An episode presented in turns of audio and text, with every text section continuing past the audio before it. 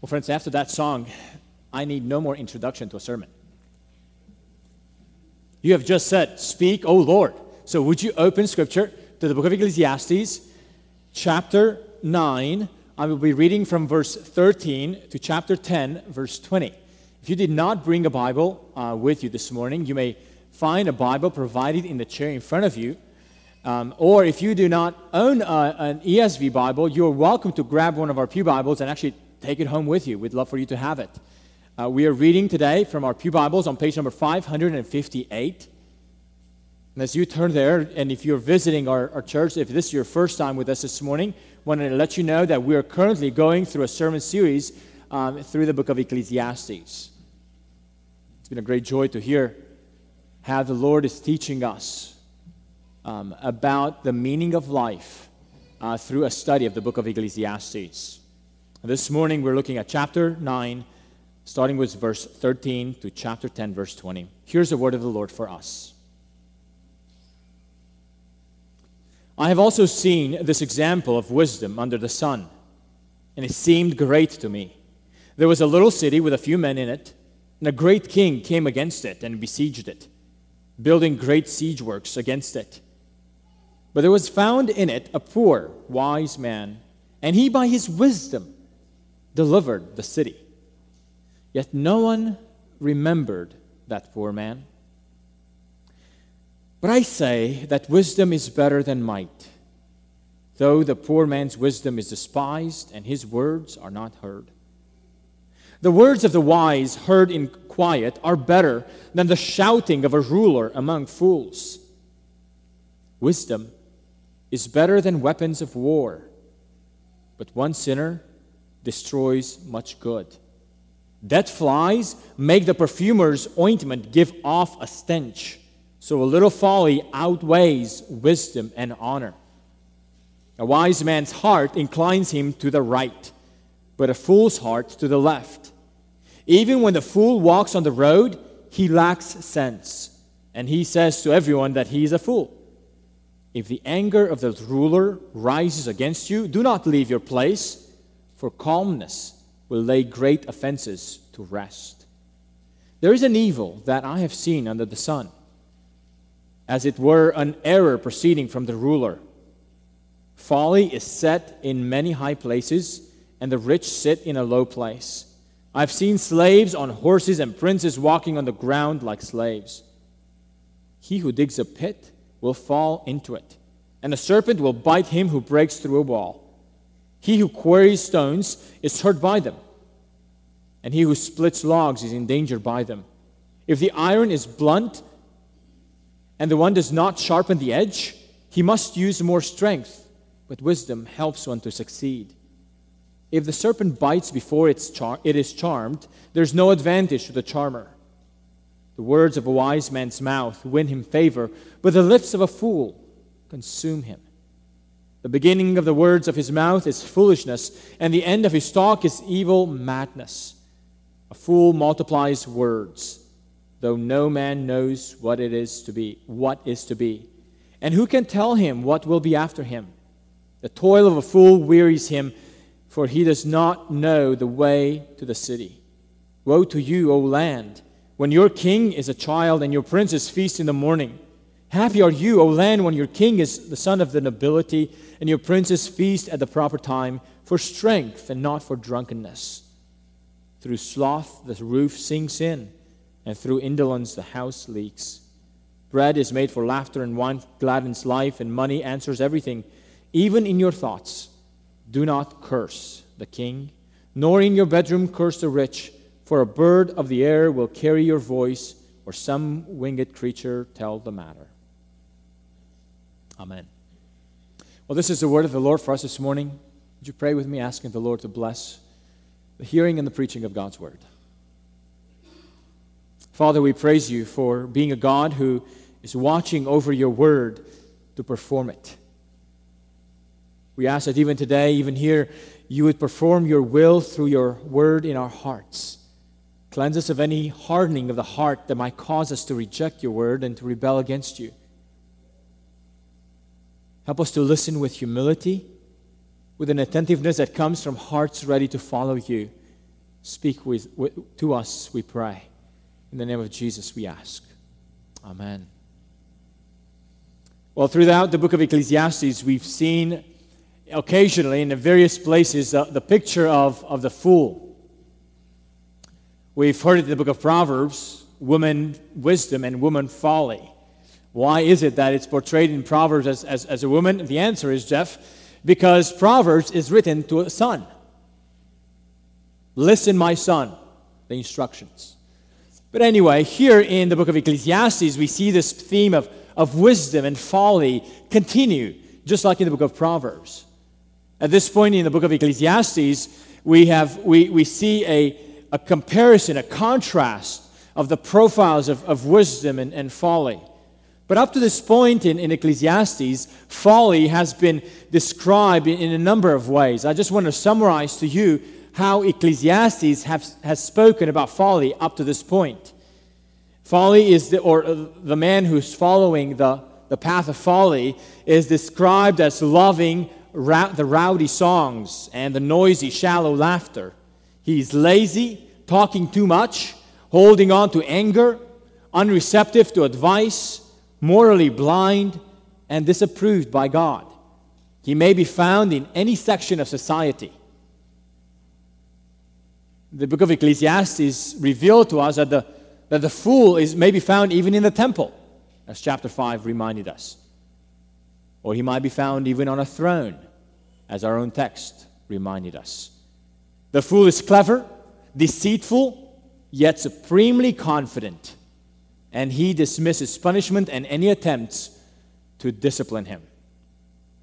In our text today, the preacher of Ecclesiastes challenges us to pursue not folly, even though there's so much of it around us, but to pursue wisdom. And this challenge is for all of us.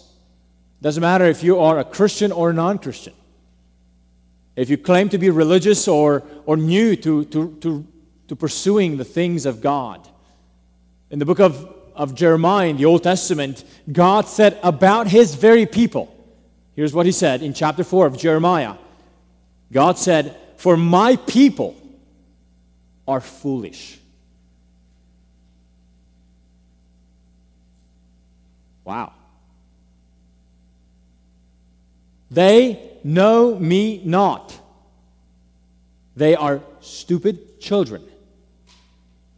They have no understanding. They are, quote, wise in doing evil. But how to do good, they know not. So, this call to wisdom, first and foremost, we have to realize that it is for all of us. None of us is beyond the danger of choosing the ways of folly, even if we've been Christians for many years. And all of us need the encouragement to keep on pursuing wisdom, especially the wisdom that comes from God, especially the wisdom that is related and connected to the knowledge of God. In Ecclesiastes, this wisdom begins with realizing that there is a God to whom we are accountable. That's, that's the beginning of wisdom. And then we must fear him. We must revere him. We must stand in awe of him. We must relate to him appropriately. He is the God who governs this world. He is the, the God who governs life under the sun. We should look at this life not simply as that which we can see under the sun, but realizing that there is something beyond it. So, relating well to our Creator is the beginning of this wisdom. Such wisdom enables us to live life in a way that pleases Him. So, as we look at this challenge, this pursuit of wisdom, this call to pursue wisdom in a world of folly, there's four points that I'd like for us to look at um, that we see about this challenge to pursue wisdom. So, friends, who, no matter who you are, we all of us, each of us, need this challenge, need this reminder to pursue wisdom. Remember, it's the wisdom of God. It's a wisdom that's connected to the knowledge of God. So, four things, if you like taking notes, four things about this wisdom, this call to wisdom. The first one is pursue wisdom even when it's not appreciated. Pursue wisdom even when it's not appreciated. Where do we see that? Look at chapter 9, verse 13 through 16. In these verses, a preacher gives the example of a little city uh, that was under siege and uh, was about to be destroyed. There was no hope for the city. It was small, there's very few people left in it, no material or military power, and yet there was a poor man, old man, who was wise. And through his wisdom, we don't know how, but through the wisdom that, that he had, that God gave him, he was able to save the city. Look at verse, I have seen this example of, of wisdom under the sun, and it seemed great to me. There was a little city with a few men in it. A great king came against it and besieged it, building great siege works against it. But there was found in it a poor wise man, and he, he by his wisdom delivered the city. All seems great in this example until you read the next line. Yet, no one remembered that poor man. How sad. Wisdom is often forgotten. In verse 16, the preacher tells us more about what happened to the poor man.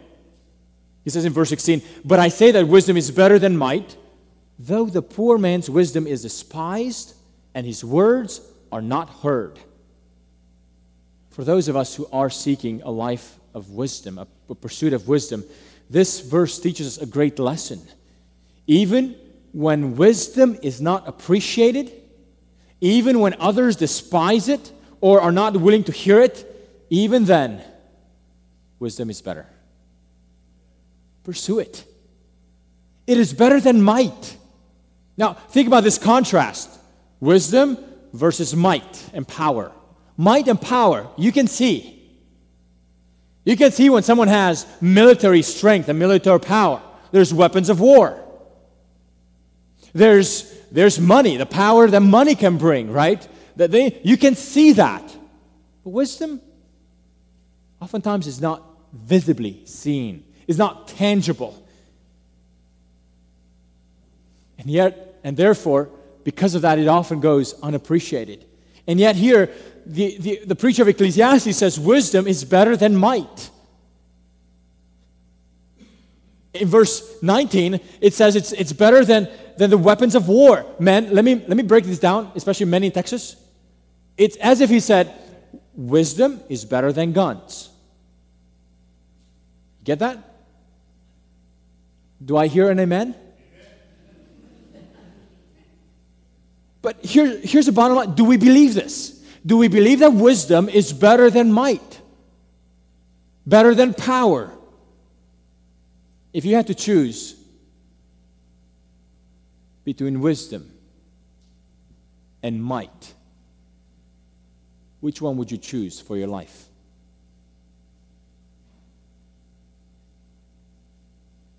Friends, ask yourself if you cherish wisdom and if you have a heart that is intentionally seeking wisdom, are you seeking it more than power or might? In verse 17, the preacher contrasts the quietness of wisdom with the loudness of the ruler among the fools. Look at verse 17. The words of the wise, heard in quiet, are better than the shouting of a ruler among fools.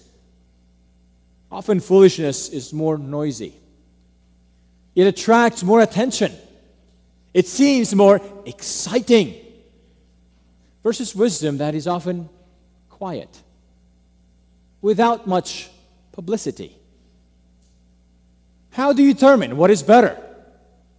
Do you simply look at what is louder, what gets more attention, what has a bigger crowd, what has a bigger impact in society?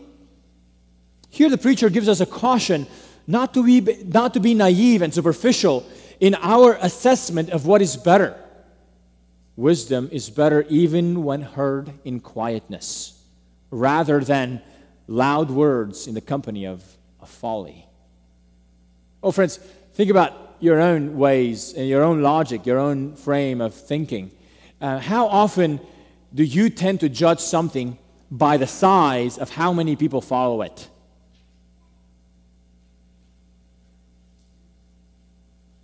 or by the level of outward excitement, or by its impact or strength. Oh, friends, don't pursue wisdom for getting the applause of the people. Often, the way of wisdom will not have many cheerleaders or much appreciation. The way of wisdom has few travelers on that path. So pursue wisdom, even when it's not appreciated. Actually, realize and expect that it may not be appreciated. Second point about wisdom pursue wisdom diligently and exclusively. Pursue wisdom diligently and exclusively. Look at chapter 10. Begins with an interesting picture about flies and perfume or ointment. Dead flies make the perfumer's ointment give off a stench. So a little folly, or so a little folly outweighs wisdom and honor. Now, the point is, a little folly can spoil much wisdom. Friends, it is good for us to hear this. There are people who approach life with the following logic. They say, Look at all the good things I'm doing. Look at how I'm doing so many things right, according to the book. A little folly, a little thing that is borderline, or I know I shouldn't do this, but hey, it's not that bad. Look at all the good things. Look at all the good decisions I'm making. A little folly will not be that bad. Do you know people who think that way?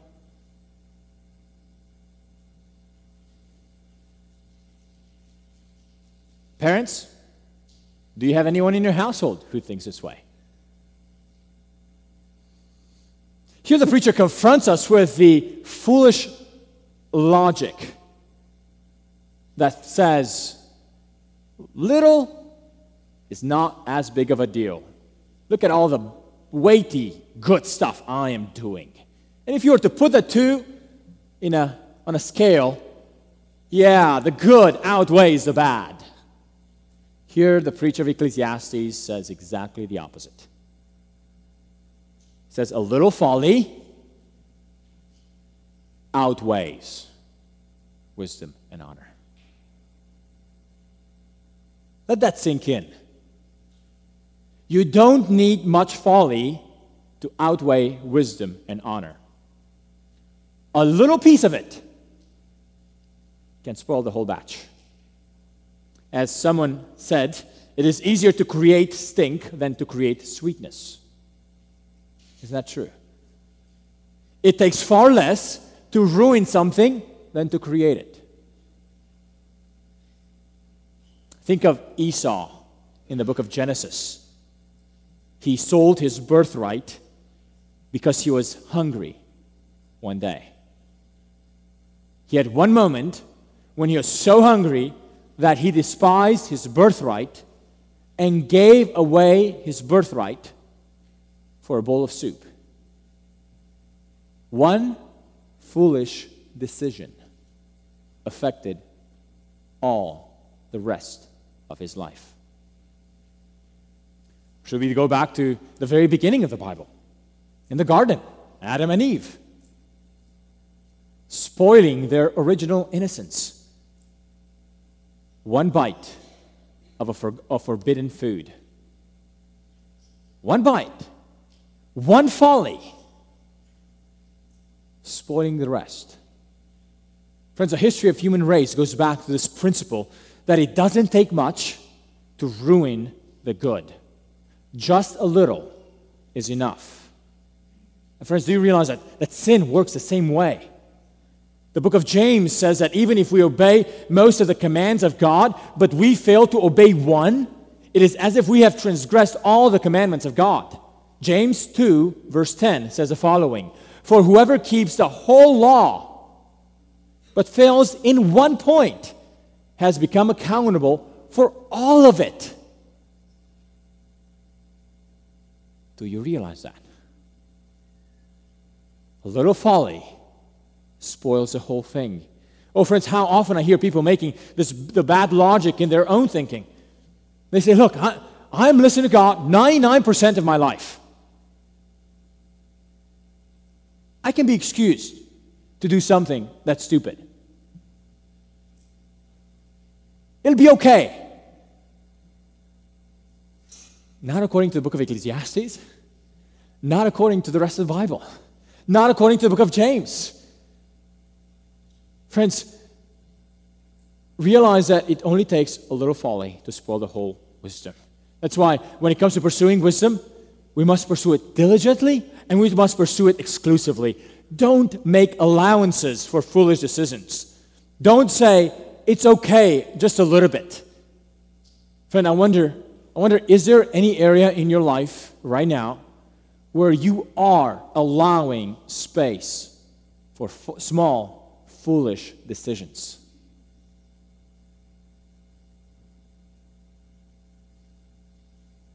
Think about it. Is there anything in your own personal life? Is there any, anything in your own marriage life? Is there own, something in, your, in the way you, you approach work, in the way you approach life in general? Is there anything? Is there anything in the way you approach God? Some of us here this morning have an opportunity to repent in this service right now of little bits of foolish decisions or perhaps of, the, of, of repenting of the, or, or awakening from, the, from this bad logic, we might actually believe that a little folly will not outweigh wisdom and, and honor. And we must actually repent of that thinking, of thinking that, that, that that's not the case. And yet the Bible says it is the case. Can I speak to teenagers? Teenagers, you're here.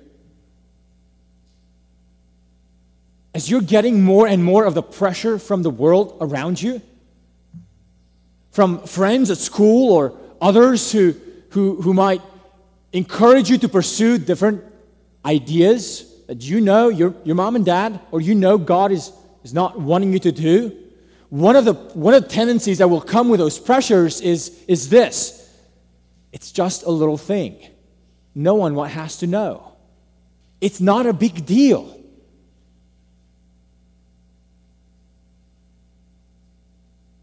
It is a big deal. And when you realize it will be a big deal, it'll be too late. Do not believe the strategy of the kingdom of darkness that tells you just a little is okay. Don't believe the lie.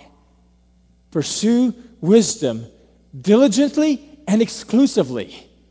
Oh, friends, I wonder I wonder who among us needs to awaken from living that lie. Pursue wisdom diligently and exclusively. Number three, about this pursuit of wisdom, the third point that preacher of Ecclesiastes tells us is that pursuing wisdom begins in the heart. Pursuing wisdom begins in the heart. Look at verse 2 in chapter 10. A wise man's heart inclines him to the right, but a fool's heart to the left. The battle for choosing between wisdom and folly begins in the heart, according to this, verse. I love what one, one said about this. The nature of the heart produces the problems the preacher wrestles with in this passage. The nature of the heart produces the problems that the preacher of Ecclesiastes deals with. Folly is traced to a fault in the heart. Wise choices are traced to the wise man's heart. You can make wise choices in a biblical sense if the heart has not been made wise. I wonder if we get that.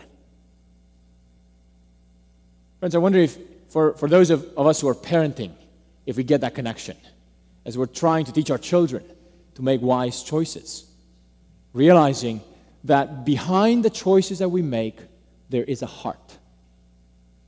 And not just teaching to make wise choices, but, but encouraging and teaching and, and shepherding our, our children to acquire a wise heart. while God put eternity in our hearts, as Ecclesiastes 3:11 says, the preacher also tells us in Ecclesiastes that the heart of the children of men is full of evil. We saw that last week. And now we see that the heart is a seat where the battle for wisdom or folly reside. Foolish decisions begin in a defective heart. But in God's grace, when God gives us wisdom, He does so by first affecting the heart. So that prior to us being able to make wise choices, choices in a biblical sense, wise according to God's plans, before we do that, we must be given new hearts and have new inclinations. Inclinations towards wisdom, not towards folly. Friends, at this point, we realize that the power of the gospel, the message of the gospel is, is a power of God to save fools, people who are driven and inclined to foolishness, people who are enslaved to foolishness. And all of us are that way, have been that way. In the gospel, we get the news of how God changes the human heart, transforming it from and taking out a, a heart of folly and replacing it with a heart of wisdom. How does that happen? What happens by hearing and acknowledging and responding to the news of God's salvation. What is that news of God's salvation? Friend, if you do not know it, here, I want to summarize it for you. It is the news that God created the heavens and the earth. And because of that, all creation belongs to Him and is accountable to God. God is perfect in His holiness, and He created us to, to be like Him. But even though we were perfect at first, without any flaw, we have rebelled against God. We have acted against Him. And because of that, we have triggered the judgment of God, the righteous and perfect, just judgment of a holy God against rebellion. But God, in His mercy, would not allow his creation to be subdued to darkness forever. He provided a way. He provided a wise way. So that through this way, and that way was Jesus, his only son, who lived a perfect life, came to, to live a perfect, sinless life, and yet died a, a death that we deserved our rebellion deserved, so that through the death of Christ, rebellious and foolish sinners like us could actually be declared righteous and wise and justified in God's presence. Not because of anything we have done by our own acts, but solely because of what Christ has done in our place on the cross. And so that all those who hear this news and repent of their sin, acknowledge it and turn away from it, and turn around and turn to Christ and, and trust in Christ for their salvation, could actually receive new hearts. That's why God said that Jesus is the wisdom of God.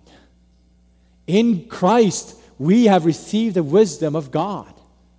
Oh, friends, if you, if you don't know this news of salvation that changes hearts, that transforms hearts radically, Oh, I pray that you would, you would respond to that today by repenting of your sin and trusting in Christ, asking God to save you.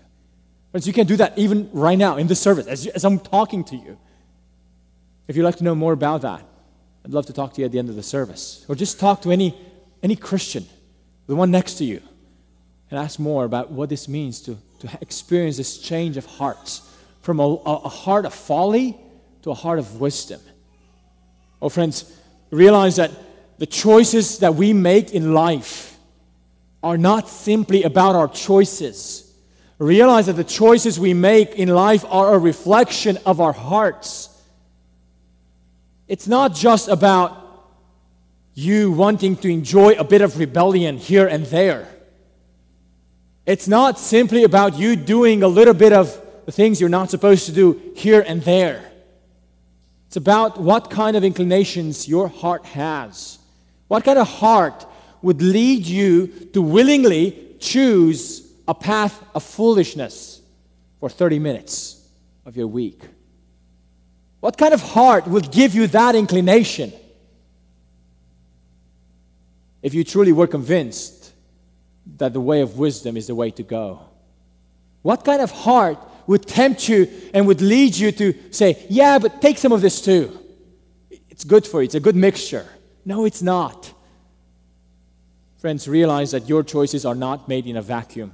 Your choices are a visible outflow of the, of the invisible nature of your heart. When you choose to neglect your spiritual life by neglecting to, let's say, I'm going to pick a few examples, by neglecting to, to read scripture in your own quiet times, or by intentionally keeping a distance from the body of Christ, from the gathering of the saints on a regular basis, these choices are a reflection of a defect in the heart, even though you may have been a Christian for many years. When men choose or women choose to neglect their spiritual, let me, let me say, when men choose to neglect their spiritual leadership in the home, and when they, they or they become passive spouses, or when become passive parents toward our children, that is a sign of, of a defect in the heart when we put the pursuits of this life as more valuable than the pursuit of the kingdom of God. That is a defect in the heart. Friends, we encourage one another to make choices in life that follow the wisdom of God. We do so not because we like rules. We do so because the Word of God tells us that our choices are a reflection of our hearts. They reveal what we cannot see inside. So when we confront one another with bad choices in ourselves or in one another, we are doing heart searching work. Do you realize that? Pursuing wisdom begins with the heart. That was point three. Point four, and the last one I'd like to look at this morning pursuing wisdom affects our daily activities. Pursuing wisdom affects our daily activities. The wisdom Ecclesiastes speaks of comes from God. Such wisdom affects not just our spiritual lives, but it also affects our practical lives, the actual life on earth. In this chapter, we'll see a few examples of life situations where wisdom manifests itself. Now, you might say in some situations, you could pursue this practical earthly wisdom even without the wisdom of God. Some people could possibly do some of that or might pursue that which looks similar. But here, the book of Ecclesiastes is, is bring, giving us a holistic view of wisdom. That wisdom that comes from God, but doesn't just stay as spiritual wisdom, it also affects our practical human existence wisdom. Here's, here's a few areas where this wisdom affects our daily activities. These, this is not a comprehensive list, it's just a few examples. First one, in verse 4, wisdom responds with calmness in the face of anger. If the anger of the ruler rises against you, do not relieve your place, for calmness will lay great offenses to rest. The wisdom of God enables us to respond with calmness when anger faces us, when the anger of others faces us. Perhaps, uh, uh, perhaps a, a, a, a manager, a boss, someone who's over you responds with anger. Or perhaps someone a friend or someone around you, the wisdom of God enables you to respond with calmness. This comes also, we see in the book of James. James chapter 3. I'll read a few verses from the book of James chapter 3 about wisdom and, and, and foolishness. Who is wise and understanding among you, says James? By his good conduct, let him show his works in the meekness of wisdom. But if you have bitter jealousy and selfish ambition in your hearts, do not boast and be false to the truth. This is not the wisdom that comes down from above, but is earthly, unspiritual, demonic. For where jealousy and selfish ambition exists, there will be disorder and every vile practice. But the wisdom from above is first pure, then peaceable, gentle open to reason, full of mercy and good fruits, impartial and sincere. And the harvest of righteousness is sown in peace by those who make peace. Friends, this is, the wisdom of God is very practical. And it's supposed to affect our, our day-to-day life, our relationships. Uh, here's the second way which we see this wisdom app working out. Wisdom enables us to work efficiently. Look at verse 10. If the iron is blunt and one does not sharpen the edge, he must use more strength. But wisdom helps one to succeed. Yes, wisdom affects the way you work. The preacher gives us the example of a man who, who sharpens his tools so he can work more effectively. We see, we see this also in verse 15 where the preacher says, The toil of a fool wearies him, for he does not know the way to the city. Uh, this verse hints at the reality that folly makes our work weary.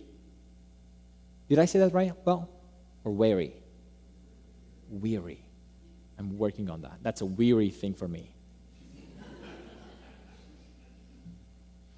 Foolishness makes our work weary. Now, it's true under, under the curse of create under, under, under the fact that the creation is cursed by the fall, all work is going to be toilsome. All work is going to be toilsome.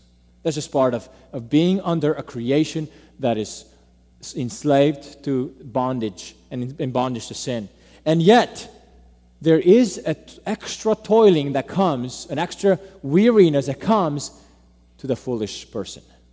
He finds work so weary that he might actually say, I, I don't need to do this. So that leads him to laziness. He get, doesn't get anything done. He can't even find his way back to the city, says the preacher of Ecclesiastes. Wisdom enables us to work efficiently. And wisdom also shows up in our speech, verses 12 to 14. The words of a wise man's mouth win him favor, but the lips of a fool consume him.